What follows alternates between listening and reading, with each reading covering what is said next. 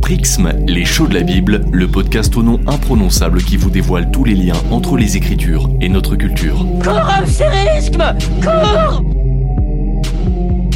Salut à toutes et à tous, aujourd'hui on reprend nos bonnes habitudes et façon coach du CA Brive en top 14, on va revenir aux fondamentaux. Le sujet est aussi simple qu'immense, l'évangile. On va prendre le temps de répondre à une kyrielle d'excellentes questions. Quelle est l'origine et la signification du mot évangile dans la Bible? Quelle est son étymologie? Et s'agit-il seulement d'une biographie de Jésus? Mais avant ça, n'oubliez pas de vous abonner au podcast, de laisser un petit commentaire sympa et pourquoi pas de nous soutenir sur notre page Tipeee. Merci beaucoup et c'est parti.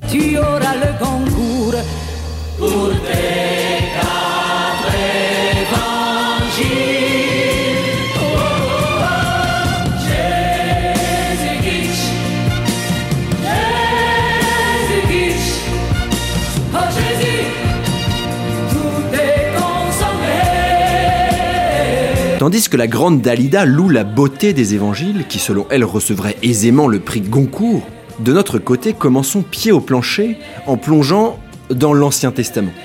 Alors oui, c'est complètement contre-intuitif, parce que les quatre évangiles se trouvent précisément dans le Nouveau Testament, mais promis, on ne fait pas ça seulement pour vous prendre à contre-pied. Oh, le contre-pied parfait Avantage Vavrinka. En fait, ce contre-pied nous permet surtout de suivre la progression biblique, depuis l'Ancien Testament jusqu'au Nouveau. Bref, lisons le verset 7 du chapitre 52 du livre d'Isaïe dans l'Ancien Testament. On y découvre un passage où survient un mot hébreu à la postérité bien particulière. Rapide mise en contexte, Dieu parle à son peuple.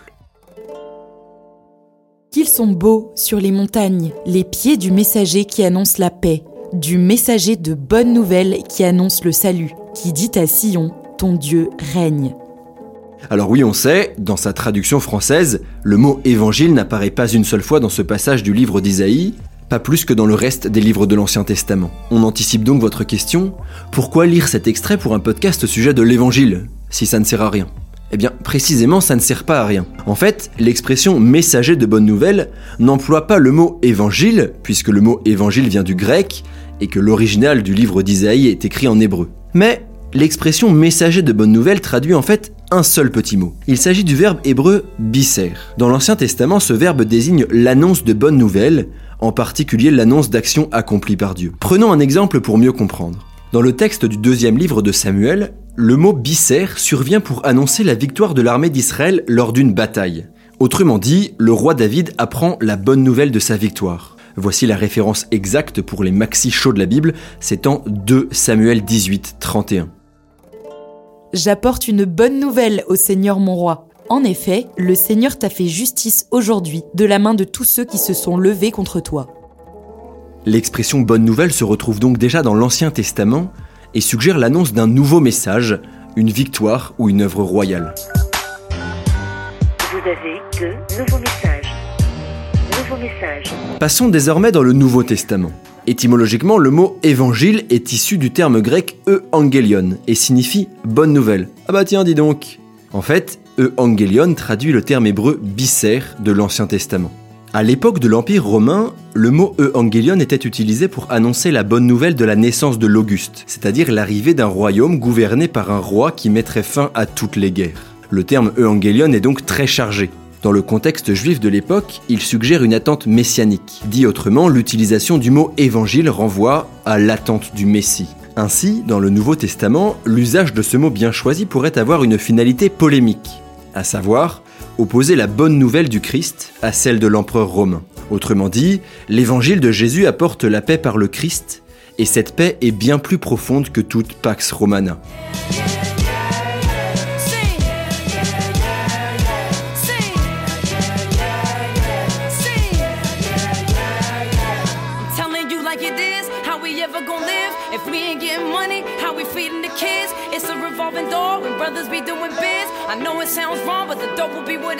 Après ce petit détour mené par Alicia Keys et son morceau intitulé The Gospel, traduction l'évangile, revenons un instant en arrière.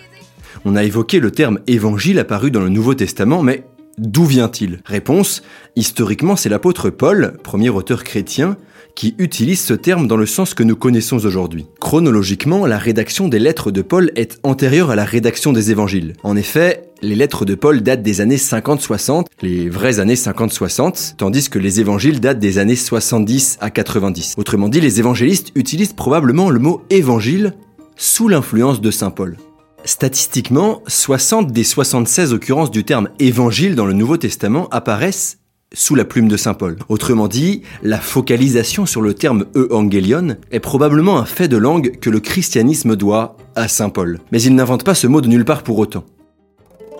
Comment proclamer sans être d'abord envoyé Selon le mot de l'Écriture, qu'ils sont beaux les pieds du messager de bonne nouvelle Dans ce verset de la lettre aux Romains, en Romains 10-15, Paul cite le livre d'Isaïe, Isaïe 52, 7, que nous avons lu tout à l'heure.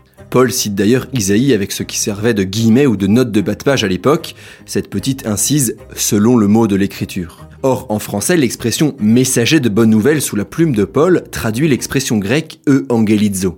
Bref, le mot grec évangile apparaît dans le Nouveau Testament en traduction d'un mot hébreu de l'Ancien Testament, quand on vous répète que l'Ancien et le Nouveau se font écho sans cesse. D'ailleurs, Paul emploie le terme euangelion avec les connotations qui lui étaient familières dans les textes d'Isaïe. Paul parle de l'évangile comme bonne nouvelle de Jésus-Christ, et ce terme désigne les actes du Christ décisifs pour le salut, et aussi et plus généralement la vie et les enseignements de Jésus. Finalement, ce détour par l'Ancien Testament nous révèle toute la charge sémantique qui entoure ce terme grec évangile, reprenant lui-même les connotations du terme hébreu bisser utilisé dans le livre d'Isaïe.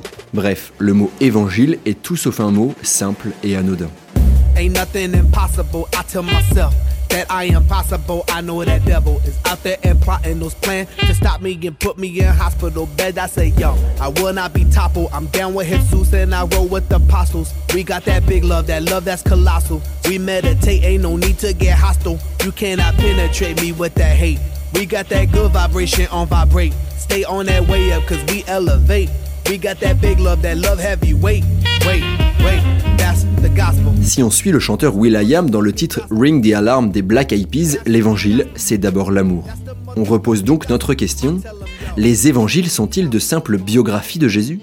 Bon, maintenant, direction les évangiles, à proprement dit. Question bête, mais pas si bête, est-ce que le mot évangile apparaît dans les évangiles? Ouvrons la première page de l'évangile de Marc. Avant de plonger dans la lecture d'un livre, il est toujours très précieux de s'arrêter sur les premiers mots. En l'occurrence, voici la toute première phrase et le tout premier verset qui ouvre l'évangile de Marc.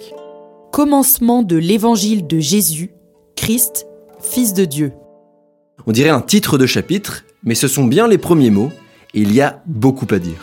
En donnant à cette nouvelle espèce de biographie qu'il produisait le titre d'évangile, Marc crée un nouveau genre littéraire dans la littérature antique. Car les évangiles se présentent comme des synthèses, intégrant à la fois l'histoire orale racontée par les témoins oculaires et les apôtres eux-mêmes, et les récits et interprétations mises en œuvre par les auteurs qui les compilent et les mettent en forme. Ainsi, le mot évangile ne désigne pas seulement le message ou la compilation des actes et des enseignements de Jésus, car il ne désigne pas seulement un contenu et une histoire, mais aussi le livre qui le véhicule.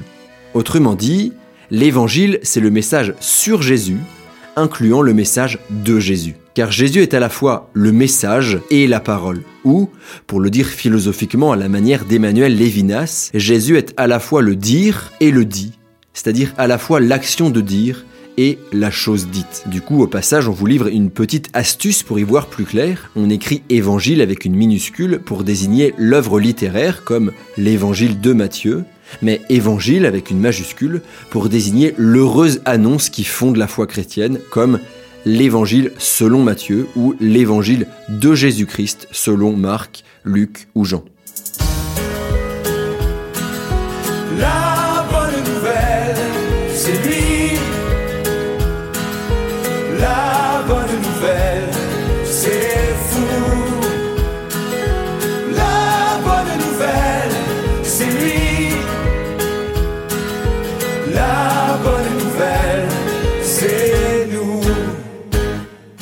Écrite par Pascal Obispo, la comédie musicale Jésus dit bien ce qu'est l'évangile, une bonne nouvelle à annoncer. En fait, en tant que vie de Jésus, les évangiles relèvent du genre de la biographie antique, aussi bien sur le plan de la forme que sur le plan du contenu. Sur le plan de la forme, il s'agit d'œuvres narratives en prose, de longueur moyenne, de structure plutôt chronologique, et relatant divers événements ou anecdotes issus de la mémoire et provenant de sources orales ou écrites de cette époque.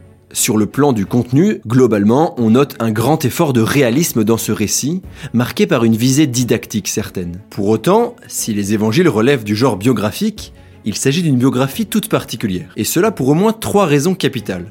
Premièrement, les évangiles racontent la vie d'un personnage historique, Jésus, sans jamais prendre la peine de décrire l'apparence physique de celui-ci. Deuxièmement, les évangiles insistent fortement sur la mort de leur héros. Au fond, les évangiles sont des récits de la passion avec une longue introduction. Troisièmement, l'absence de toute rhétorique élogieuse pour parler de Jésus est absolument remarquable. Tout se passe comme si ses actions et ses paroles devaient parler d'elles-mêmes, contrairement à la plupart des historiens et biographes antiques qui interviennent pour vanter les qualités du héros.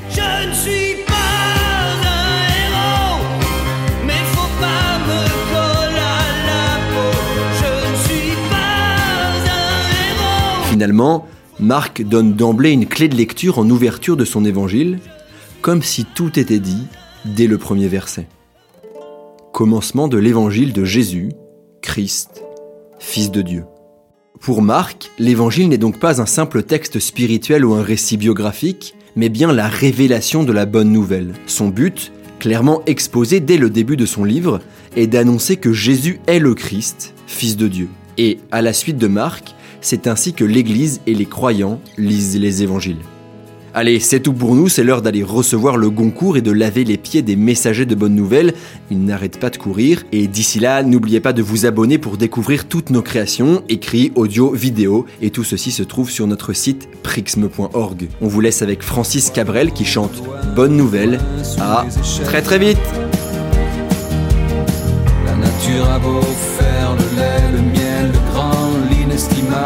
l'essentiel c'est toujours mieux sous ton ombrelle.